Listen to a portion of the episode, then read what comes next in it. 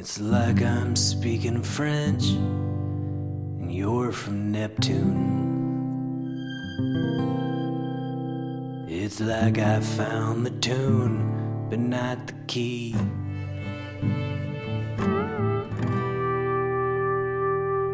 It's like I wrote it for a tenor, but I only have a tuba.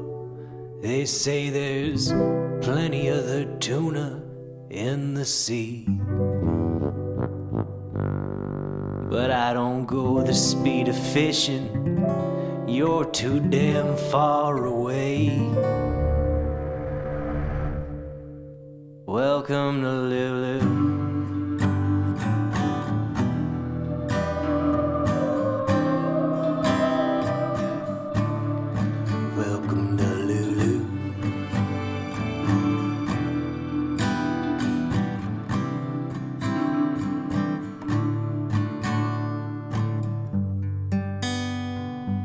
Recently recorded some accounts of my life. Accounts of what got me into this anonymous position, archiving from the outer edge of society. Details of how I was driven from my hometown, now called Stonewood. Listen to these recordings wherever you're listening to this one, under the name Stonewood, a four part series. Recording Stonewood confronted me with some hard realizations about the ways I've been seeing and going about things here in Lulu. Thought patterns. What I'd expected to be a matter of just laying down important information for the record launched me, to my surprise, into a whole process of soul searching. I'm realizing I've been working from a place of fear which has made me distrustful of everything from my marching orders to my drinking water. I'm realizing I've been projecting my teenage self onto Duncan Coons. I've been racked with anxiety over what might happen to Lulu, which risks blunting my perceptions of what's really going on in front of me. It was a major tenet of my training that dishonest forces like to work in misdirection like a magic trick. To draw your attention over here while the real business is going on over there. So I'm making an effort now to resist being directed, to lower my heart rate, to be, I guess, more present. So I made a cup of tea this morning, using some good smelling leaves I found in the forest. I tried to start my day with intention, asking myself, Stormchaser, what are your disharmonies today? What can you do about them? To be honest, I feel like an imposter doing a knockoff of meditation while the world burns around me. But I think I have to be okay with that and let the habit take root. For now, there are three developments I need to address. First, the river water. The tests came back clean. The water is normal, clear, and pure. So, what I thought I was seeing, tricks of light on the surface, that was in my head. My knee jerk reaction to these results was to reject them. Go, no. There is something sinister in the water, which modern tests can't detect. But when I got a good night's sleep and looked at the water again today, yes, it was shimmery. But sometimes water is shimmery. It actually looked beautiful and not like poison once I looked at it without fear. Second, the man from the compound who Dr. Trout encountered in Sally's pet shop. Dr. Trout said this He just kind of stumbled into Sally's pet shop. One of these horrible men and he comes directly to me. Like he knows me, like he wants me specifically. And I ask him, Do you need medical attention? Maybe. And then there was a something, a loud humming noise and a buzzing. I think I think from outside. And then zap. Just blankness. My video feed captured all of this. That the moment Dr. Trout went blank, so did the rest of who all was downtown.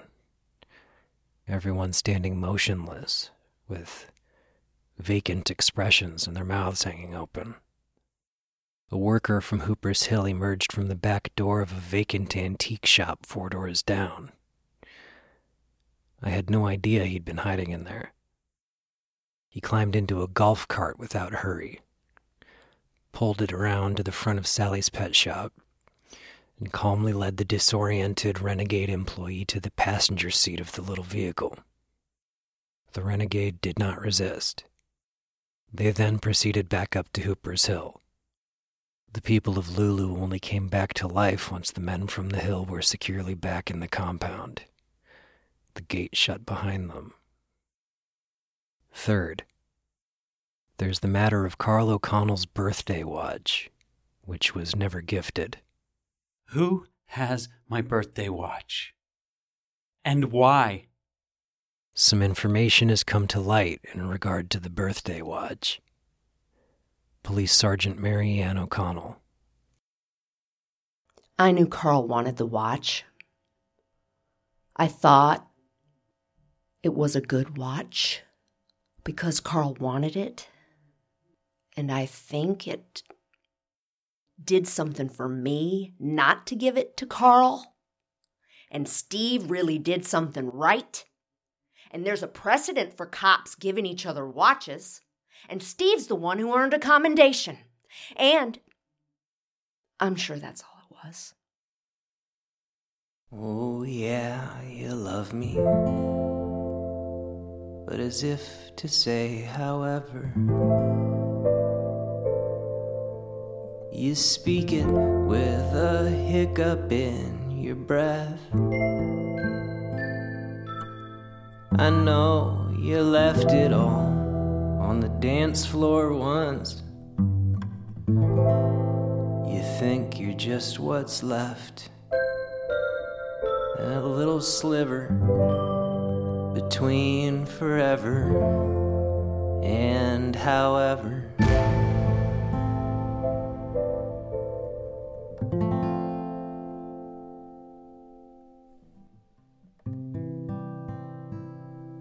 Research is challenged when folks wink and don't nod.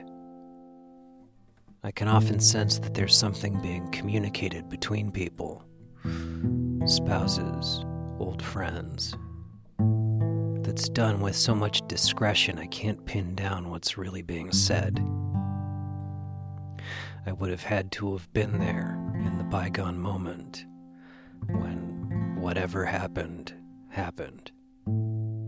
Thing that isn't named out loud today, only alluded to. It makes me wish I could ask follow up questions to conversations nobody knows I'm listening to. Joe is in a similar position, alienated by a lack of access to a local history he hasn't lived or been told, which touches him, directly or indirectly, every day of his life. Joe. One time, me and a woman were intimate on the 45th latitude. So what am I still doing in Lulu and not at the 45th latitude? But I am. Um, I'm pretty sure Mary-Anne is my mom. Her look, the way I look, the way she looks at me, the way people look at me, when I'm with her, and the way she turns and looks at me and then looks away. Every part of me wants out. But she's in a fix. I guess the 45th latitude isn't going anywhere.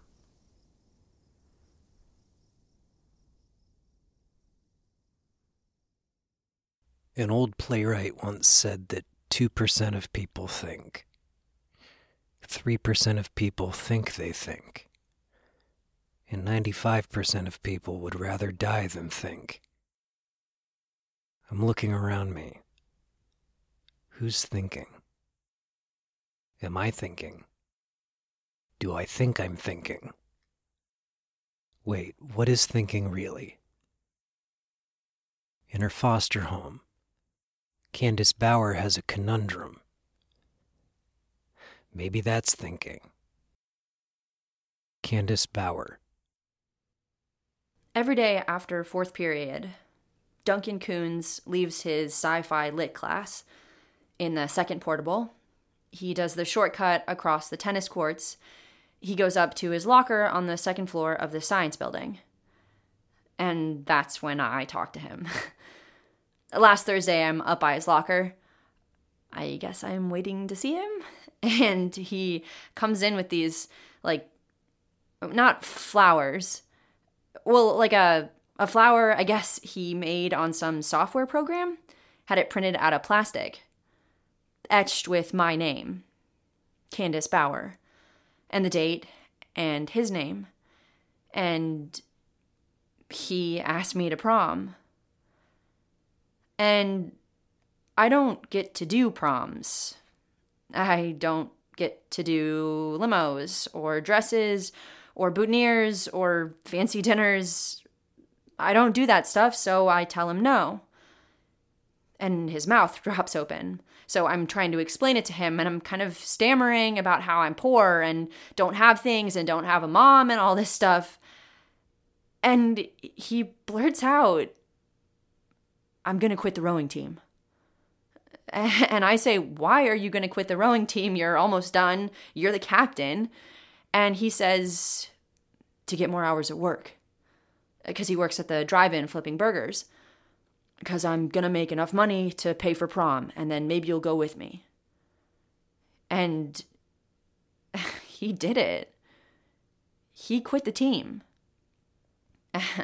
and I hear from his mom the other day, and she's going off about how my son was in line for a very important scholarship opportunity, Candice Bower.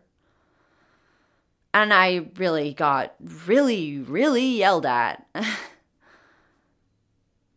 you know, Joe would never go to prom. And I I think I want to go. I think I want to go with Duncan.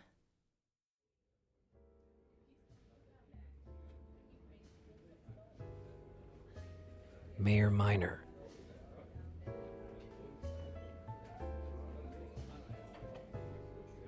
There was a lot of passionate discourse when the larger businesses started moving into Lulu. These so called superstores, yes, people were frightened, unsure. It's true that some cherished and historical establishments ended up boarding up their windows. I'm not making people shop at superstores. How sad do we deserve to be when we voted in our ways with our wallets, with our patronage? How sad do we get to feel when in practice this is what we seem to want? I spoke with a particularly upset orchardist who was agitated about this um, cultural shift we're undergoing. We can scream into a pillow about agricultural grievances, or we can participate in our own home. This was in a Walmart parking lot. Incidentally, he had a Happy Meal sitting in the passenger seat giant Starbucks in his hand. I, I wanted to say, you know, what are you really asking? The rhetoric in this community was already elevating. When a new venture, a new opportunity found its way across my desk, I have the best interests of the concerned citizenry at heart. That's why I greenlit the project. But how can I appease a community that makes a habit of lying to itself?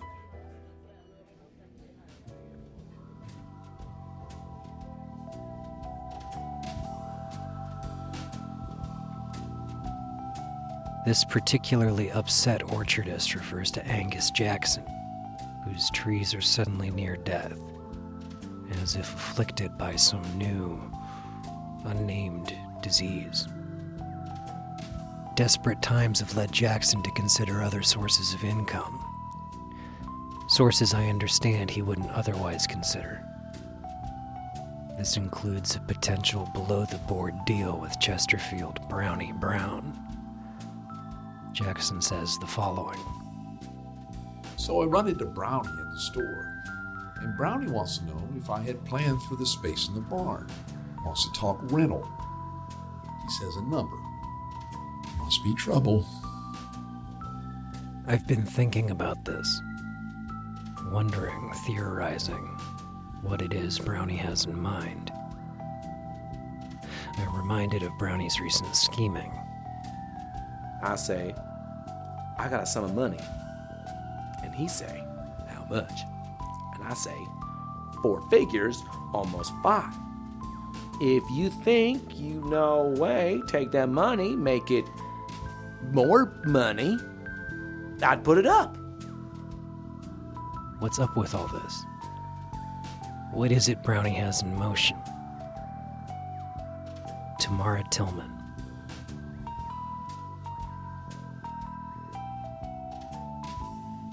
Promised me he was going up Hooper's Hill. Me and him stood there on Avenue C looking up, and he said to me, Somebody's getting very rich up there on that hill. And I know he's right. And I want to be a part of something like that. What's so bad about me? You know, like, why can't I? And I even get him a uniform. Try to make a nice first impression on these guys because I want to show them we're serious about all. And I try to drive up and they won't take us, turn us away, and Brownie's just sitting there like a lump. And I go, fine. I can't hang my hat on Brownie, and I can't afford to wait around. So I snag the hard hat and that nice new button up I went out of my way to get him, and I make a commitment, a real commitment to myself, to my son, to my family. And Brownie just left on a scavenge. And the next time they open that gate, I'm in.